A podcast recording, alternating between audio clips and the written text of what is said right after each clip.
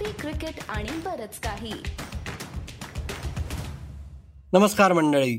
Coffee cricket आणि बरंच काही मध्ये पुन्हा एकदा तुम्हा सर्वांचं स्वागत. मंडळी आय पी एल दोन हजार एकवीसच्या दुसऱ्या सत्राच्या पहिल्या सामन्याचा शिलेदार होता अर्थातच पुणेरी ऋतुराज गायकवाड.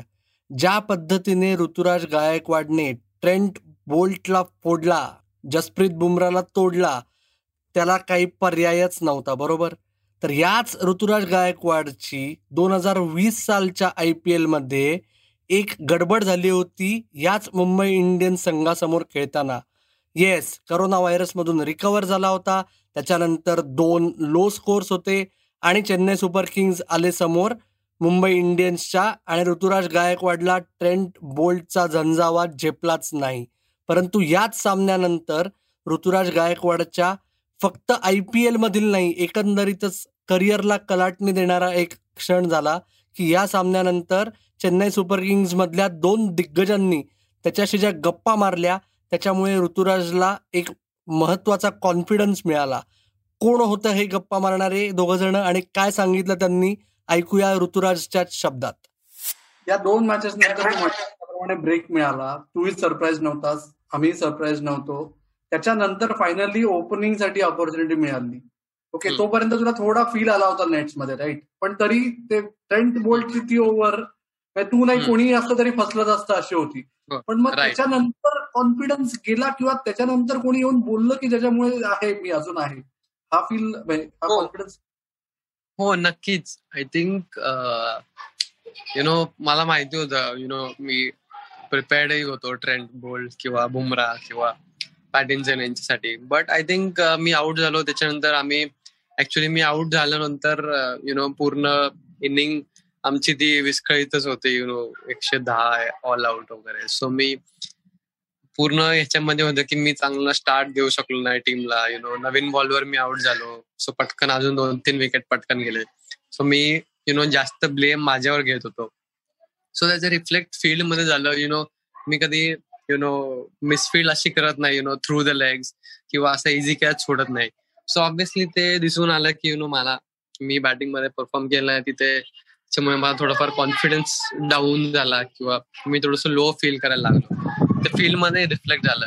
सो मॅच नंतर यु नो सगळ्यात पहिले यु नो मॅच सगळी झाल्यानंतर प्रेझेंटेशन झाल्यानंतर ऑब्विसली एम एस धोनी आले. त्यांनी मला विचारलं की यु नो तू काही प्रेशरमध्ये आहेस का? कारण की यु नो आम्हाला तुझ्यावर काही प्रेशर टाकायचं नाहीये ना. आम्हाला तुझ्याकडून एक्सपेक्टेशन देत. यु नो मी म्हणेल की तू फक्त जाऊन ऑब्विसली तू पुढचे तीन मॅचेस खेळणारच आहेत विदाऊट एनी डाऊट किती काही केलं नाही केलं तरी तू खेळणारच आहेस. सो ते तीन मॅच तू एन्जॉय करायला बघ. परफॉर्मन्सचा विचार करू नको. कारण की सगळ्यांना इथे सगळ्यांना माहिती आहे आणि सगळ्यांना जाणीव आहे. तू कोणत्या फेज मधून आलायस कोणत्या सिच्युएशन मधून बाहेर आलायस. सो सगळ्यांना त्यांची जाणीव आहे. यु नो तुला काही होणार नाही. You know just try and enjoy your cricket बाकी काही विचार करू नको. तुला या टीमकडून खेळायला मिळेल नाही मिळेल याची तुला काही गॅरंटी नाही. सो खूप सारे चांगले प्लेयर्स आहेत तुझ्या आजूबाजूला आजूबाजूला. सो त्यांच्यासमोर फील्डमध्ये जाणं त्यांच्यासोबत बॅटिंग करणं किंवा टाइम स्पेंड करणं हे तू एन्जॉय कर फक्त. परफॉर्मन्सचा अजिबात विचार करू नको. सो आय थिंक त्या थॉटमुळे आणि अजून ते बोलले की यु नो जेव्हा केव्हा तू या सिच्युएशन मधून बाहेर येशील तेव्हा तू ऍज अ बेटर पर्सन म्हणून बाहेर येशील. कारण की तू हे सगळं एका पटकन टाइममध्ये एक मेन टुर्नामेंटच्या आधी हँडल केलंयस. त्याच्यातून बाहेर आलायस. आणि यु नो मॅचही खेळायस. आणि तुझ्यासमोर सगळ्यात टफ सिच्युएशन झाले आतापर्यंत. तू जेव्हा केव्हा याच्यातून बाहेर येशील तेव्हा तू ऑब्विसली बेटर पर्सन म्हणून पण बाहेर येशील. सो मग ते कधी होऊ शकतं यु नो वेळ लागू शकतो त्यासाठी किंवा नेक्स्ट मॅच मध्ये होऊ शकतं. So don't worry you know ups and downs असतात. परफॉर्मन्स होतो नाही होतो. हे सगळं पार्ट अँड पार्सल आहे. सो फक्त एन्जॉय कर. आय थिंक त्या थॉट नंतर माझी थोडीशी माइंड प्रोसेस आणि माइंडसेट चेंज झाला. यु नो मी आधी म्हणजे त्या तीन मॅच पर्यंत माझं असं होतं की when will I get my first boundary in I P L और आय पी एलमध्ये मी थोडेफार फिफ्टीन ट्वेंटी रन्स मी कसा इम्पॅक्ट करेल किंवा कसं काय करेल याच्यामुळे माझं थोडस लक्ष जात होतं. स्टार्ट चांगली न झाल्यामुळे. बट आय थिंक त्या थॉट नंतर यु नो मी मला आठवतंय पहिल्या आरसीबीच्या मॅच मध्ये मी पूर्ण टीमचा विचार करत होतो की हाऊ मी टीमला कसं जिंकवेल त्या सिच्युएशन मधून.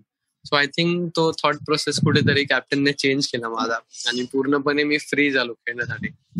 आणि मुंबईच्या मॅच नंतर यु नो माईक अशी सोबत मीटिंग पर्सनल मीटिंग होती. सो तोही बोलला यु नो तू अजिबात काही विचार करू नको. यु नो तो ट्रेंड बोलले वर्ल्ड क्लास बॉलर आहे. त्याला आत्ताही असे काही वर्ल्ड क्लास बॅट्समन आहेत जे त्याला आत्ताही आउट होतात. त्याचे खूप वेळा चार पाच वेळा तो आय मीन तो ऑब्विसली म्हणला की असं म्हणलं की त्याचे बकरे चार पाच वेळा. की जो तो आला की तो नेहमी त्यांना आउट करतो. सो ते वर्ल्ड क्लास बॅट्समनही त्यांना त्याला पिक करत नाही किंवा त्याला स्ट्रगल करतात. सो तुझी ही फर्स्टच मॅच आहे त्याच्यासमोर. तू काही म्हणजे जशी हवी तशी प्रॅक्टिस करून नाही आलायस. आणि म्हणजे ठीक आहे एक मॅच गेली पण मला माहितीये तू परत जेव्हा त्याला फेस करशील तेव्हा तू डॉमिनेट करशील त्याला. सो मला तुझा तुझ्यावर तेवढा कॉन्फिडन्स आहे.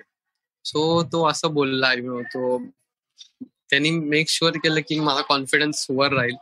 आणि यु नो तुम्ही त्या डॉमिनेशनच्या ह्याच्यात राहील किंवा चांगल्या माइंड स्पेस मध्ये राहील. ह्या दोन पेपटॉक्स नंतर उर्वरित तीन सामन्यांमध्ये तीन अर्धशतकं आणि तीन सामनावीर पुरस्कार. अशा पद्धतीने ऋतुराजने दोन हजार वीसची आय पी एल संपवली. दोन हजार एकवीसमध्ये तो आत्तापर्यंत भारतासाठी खेळलाच आहे पण त्याच्यानंतर त्याने भारतासाठी खेळायला संधी मिळणं हे का डिझर्विंग होतं ते पहिल्याच सामन्यात दुसऱ्या सत्राच्या प्रूव्ह केलेलं आहे. तो दोन हजार एकवीसची आय पी एल याच पद्धतीने त्याचा फॉर्म टिकवून संपवतो का? हे बघत असतानाच एकीकडे ऋतुराजशी दोन हजार वीसच्या आय पी एल नंतर मारलेल्या गप्पा संपूर्ण ऐका स्क्रोल अप करा वर बघा त्याची संपूर्ण मुलाखत ऐका इतर सर्व एपिसोड्स ऐका आणि तुमचा अभिप्राय मात्र नोंदवायला विसरू नका. Twitter page Instagram handle Facebook page आहे C C B K Marathi. तर बघत रहा ऐकत रहा आमची वाट पाहत रहा. धन्यवाद.